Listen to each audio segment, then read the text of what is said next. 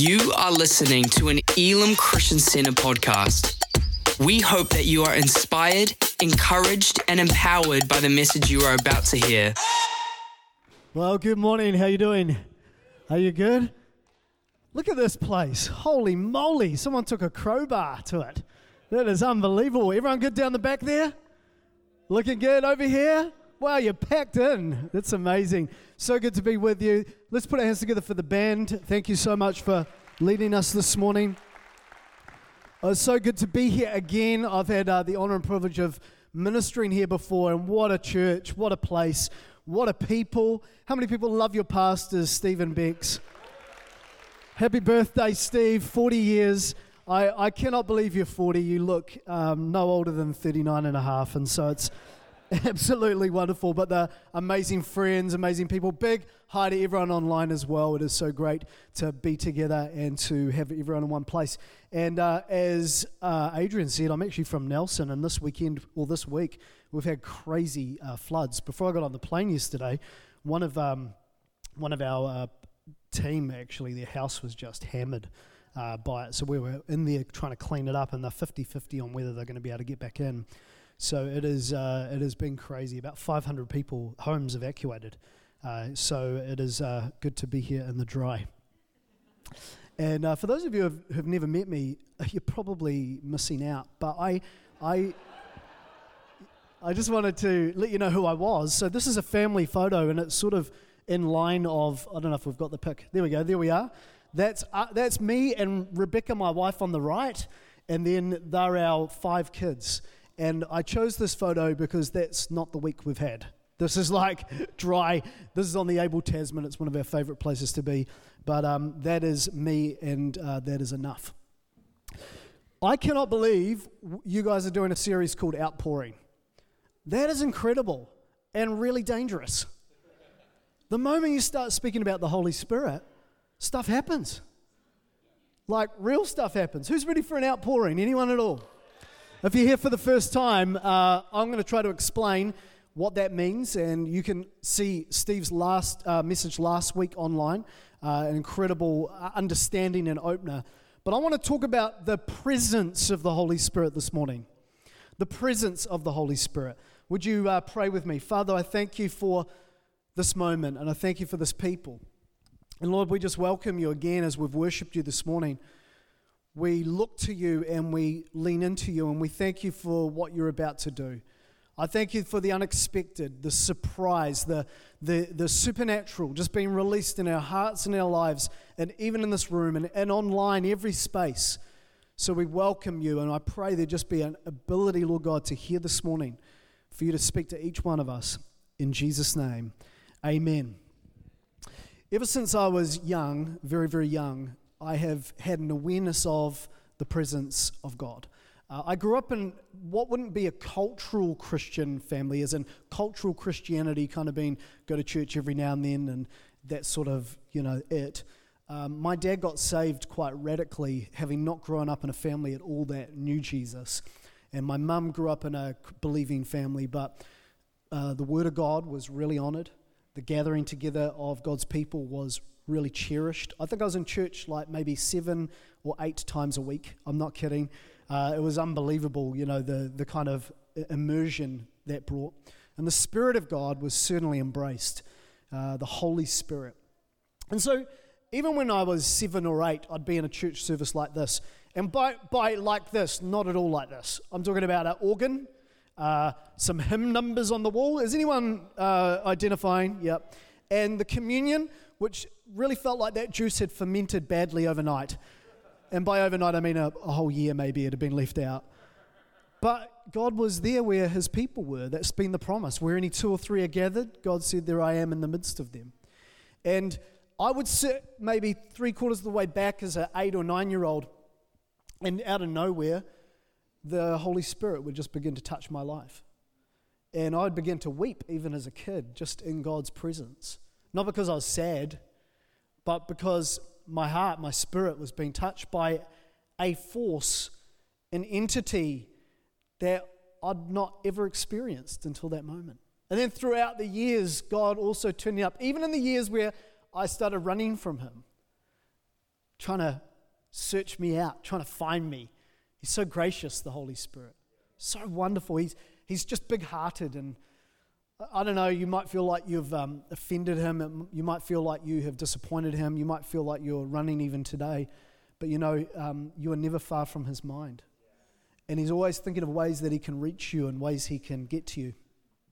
When I was twenty-three, I found myself, it's a very long story um, condensed, I found myself in full-time ministry. It wasn't really my plan. Was I'd never thought of uh, doing that as a career move, but I did. I found myself as a youth pastor. And it, it was a super crazy situation where I didn't. I remember the first day working as a youth pastor, I sat down and I thought, what the heck do youth pastors do? I hadn't been to Bible college. I just had something to come alive in my heart.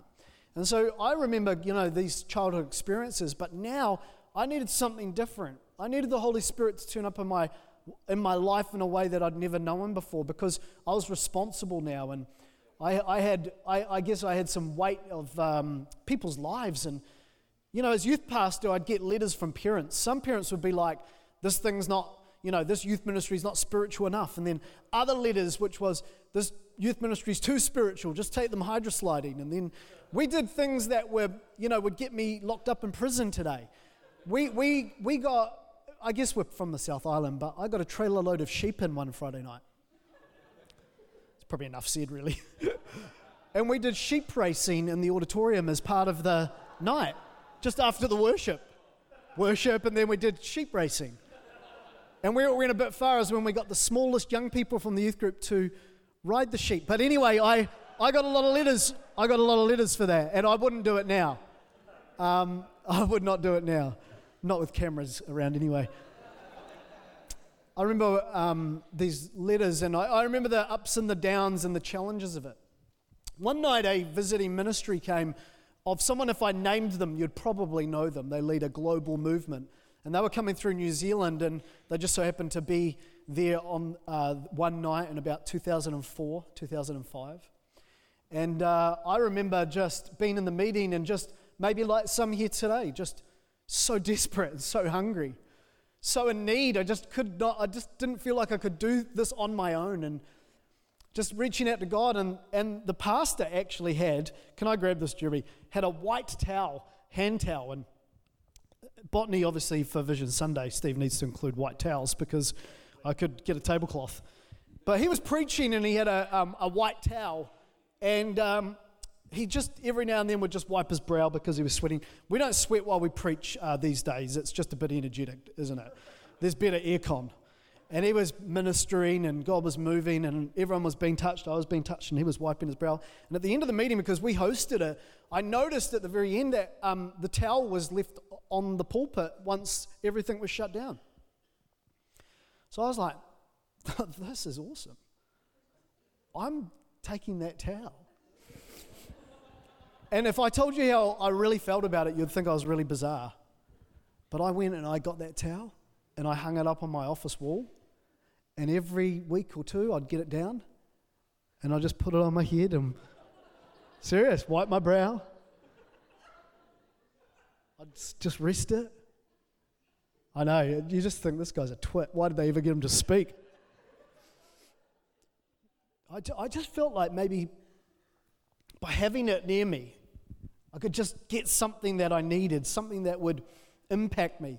A friend of mine actually, who was another minister, came in into my office one time and saw it on the wall, and he goes, what's that? I said, oh, it's the towel from such and such. He goes, really? He goes, what do you do with it? And so I told him, and he was like, I, I was kind of waiting for that sort of like, man, that's amazing. But he goes, that's totally disgusting. That is horrible. But I didn't care. I was hungry for God. And here's the good news today. We don't need someone else's sweat cloth. We don't need someone else's anointing either. We have everything we need in the person of the Holy Spirit. You have total access, just like that man did, to him right now. Right now. And as much as you might go, yeah, yeah, youth pastor needs the Holy Spirit, I want to say if you're a parent in twenty twenty-two, you need the Holy Spirit. Have you tried raising teenagers in, in twenty twenty-two? Holy cow. Um, if you're a business person, you need the Holy Spirit. If you're if you're working, employed, you need the Holy Spirit. If you're single and you're, and you're still just trying to work out life and you're relying on yourself, you need the Holy Spirit. But I'd go a step further. If you are planning to be Christ's follower, to really come and follow me, there is simply no way of doing it without the Holy Spirit. There's no way. Jesus called the Holy Spirit a gift. He said in Acts chapter one, verse four, on one occasion while he was eating with them, he gave them this command, don't leave Jerusalem, but wait for the gift my Father's promised, which you heard me speak about. I mean, they not only heard him speak about, but they saw him doing things that just simply you cannot explain. And and I love that he called the Holy Spirit a gift. You know, today we might call him weird or uncomfortable or unexplainable or unpredictable or or, or maybe even outdated. Like, oh, no, no, the Christians shouldn't be like that. Maybe we think he's the odd cousin, you know, in the whole thing. We just, you know, don't quite understand. But how could that be if Jesus loved him and fellowshiped with him? And if you love Jesus, why would you not love the Holy Spirit as well?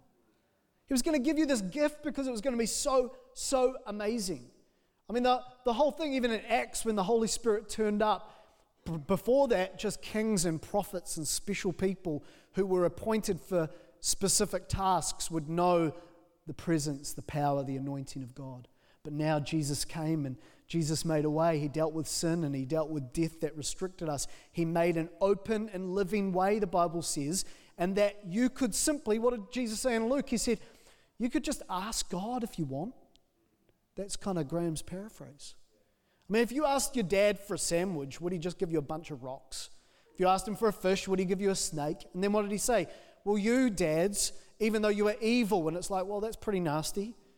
He's not calling you evil as in demonic, but he's calling you compared to the goodness, what Adrian was talking about before, compared to the goodness of God, us dads who want the best for our kids, God is just exceedingly more than that.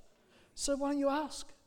He finishes by saying, how will he not also along with him give you the Holy Spirit to those who ask? So you can just say, I need you, Holy Spirit. You might not quite understand how he moves and flows and operates. You might not understand yet you need to get some preacher's sweat towel. You don't. But what you can do is begin a journey. And with that journey comes his presence. The Holy Spirit's presence. Holy Spirit wants to live in you, move through you, and even rest on you. Yeah, just wants to take up residence. What is the presence?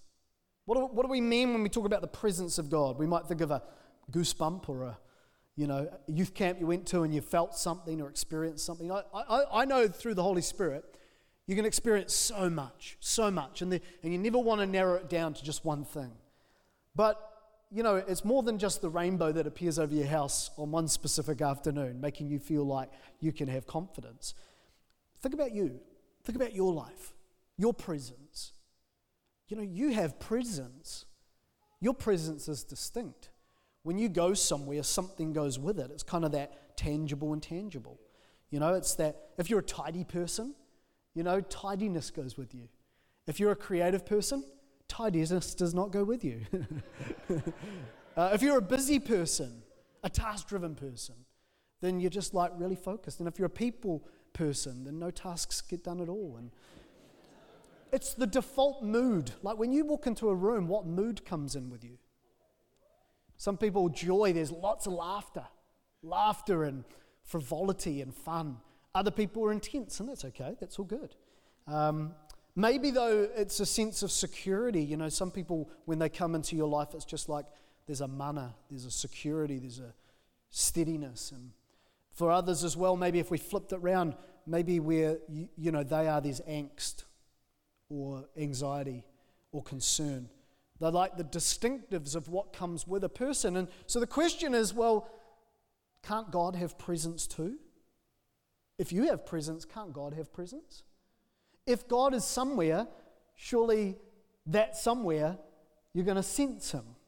What does it mean to know the presence of God? The Apostle Paul wrote that it was really vital for believers and followers of Jesus to grasp the idea of where God is. He wrote this in Second Corinthians thirteen five. It's massive.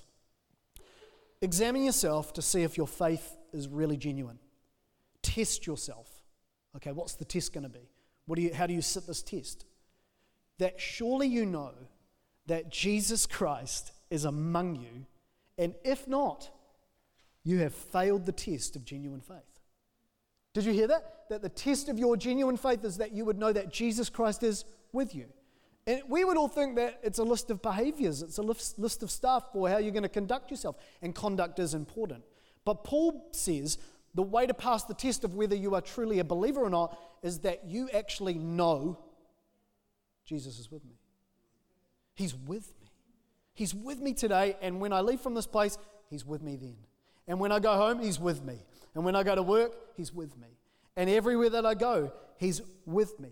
So what are the distinctives of the presence of the Holy Spirit? Because that's the operation. That's how we know Jesus is with us, through the gift of the Holy Spirit. Well, Second Corinthians three sixteen explains it really well. There's a huge list, but I just want to refine it to some things. That whenever anyone turns to Jesus, a veil is taken away. Okay? So you begin to see spiritually. Now the Lord is spirit, and where, that's a place, the Spirit of the Lord is, if he's with you, that's the genuine test of faith, there is freedom, liberty.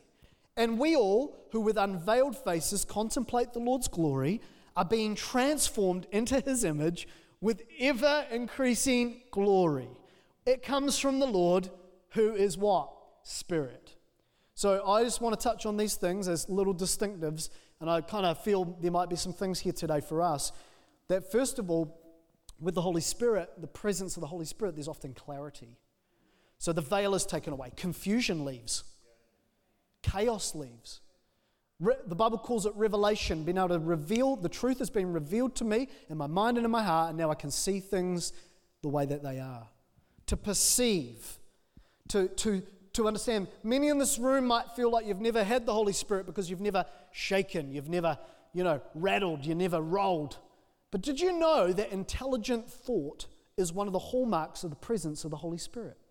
That's where you can be thinking in one direction, not the band, because that's not good for anyone, but you begin to think on a whole nother line, on a whole nother issue, out of nowhere. It's one of the hallmarks of the presence of the Holy Spirit.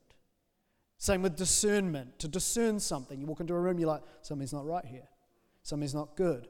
Even in your life, you could be sensing that. You might have issues going on. Maybe a lack of direction. You don't know what to do, where to go, what to do next. Holy Spirit, the presence, brings what? The veil is taken away. The other thing that happens, a distinctive, is freedom. Where the Spirit of the Lord is, there is liberty, freedom. So absolutely today, I want you to hear this. There is freedom from strongholds. There is freedom from generational curses. There is freedom from generational patterns. Do you find yourself doing the same thing that your parents did and their parents did, and you can't understand it? That can be a generational pattern that's followed, handed down through, you can't even put pinpoint it, you can't put your finger on it. But let me tell you where the Spirit of the Lord is, that can be broken. How is it broken? You just ask God, break it, God. I don't want to be depressed like that.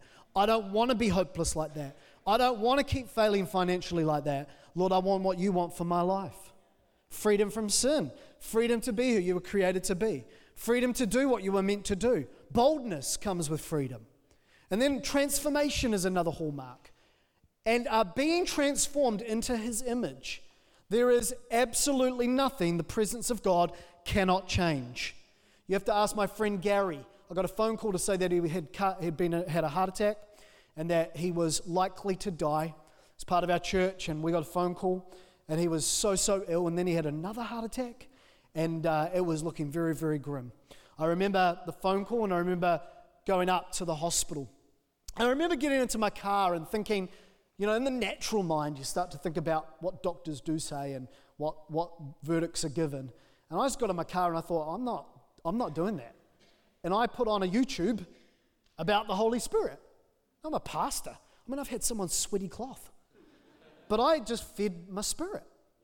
On the drive from my office to the hospital, I don't, I'm not thinking about Gary, and I'm not thinking about the moment where we're going to pray. I'm thinking about the Holy Spirit. Holy Spirit's the agent of transformation, the agent of healing and power.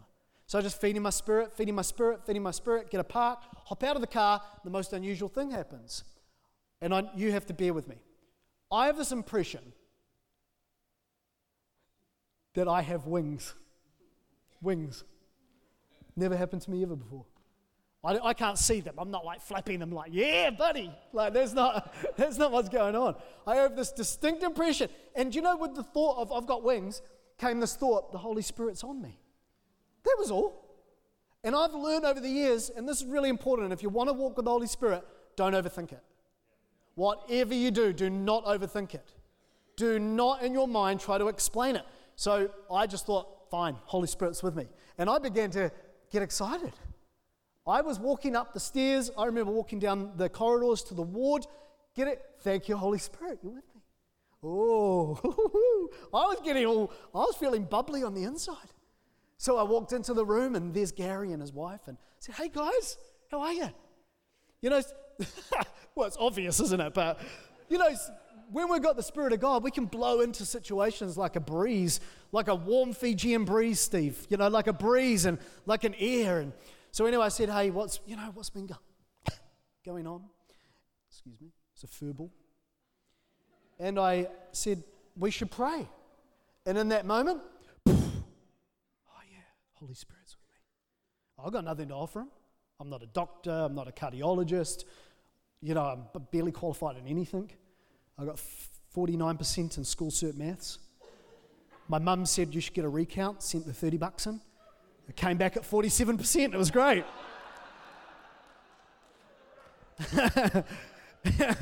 Money she never got back. And I laid hands on her. Him. I laid hands on, not my mum. I laid hands on him. And I said, Father, come by your Holy Spirit. Bring healing, bring wholeness. I just began to go after this. And I up out of me, I said, I speak life and not death. Life and not death. So that's about ten months ago. The other week I saw Gary. Gary, how you doing, man? He goes, I'm back at work. Feeling good, feeling strong. Holy Spirit. Holy Spirit. There, there is no marriage the Holy Spirit cannot transform if you participate. If you are humble and you say, boy, we need you, she's to blame, she's to blame. If you stop doing that and go, we're both to blame. Holy Spirit, come and help show us. The other distinctive is glory. So we contemplate the Lord's glory, it says in that scripture. Let me tell you what I've seen and known, that when Jesus is in his in, in a room, his presence is here. There's glory, there's weight, power. I'm going to swear in church. You ready? Joy. We, we sometimes come to church thinking that you're going to please God if you're really contemplative. Oh, maybe, but maybe not. Maybe if you turn up going, I'm so looking forward to being with the Lord, and I'm so looking forward to being with each other, and I'm walking in the freedom of the finished work of the cross, you would be amazed at what begins to happen in the air. Wings. Anyway, love. Romans five five says that the love of God has been poured out by the Holy Spirit into our hearts. Until his presence comes to rest on us, the love of God is an idea. But when the presence comes, it becomes an experience. Thank you for listening to this Elam Christian Center podcast. Please subscribe to keep hearing more life-changing messages. For more information about our church, please visit w w w dot elam christian center dot org dot n z.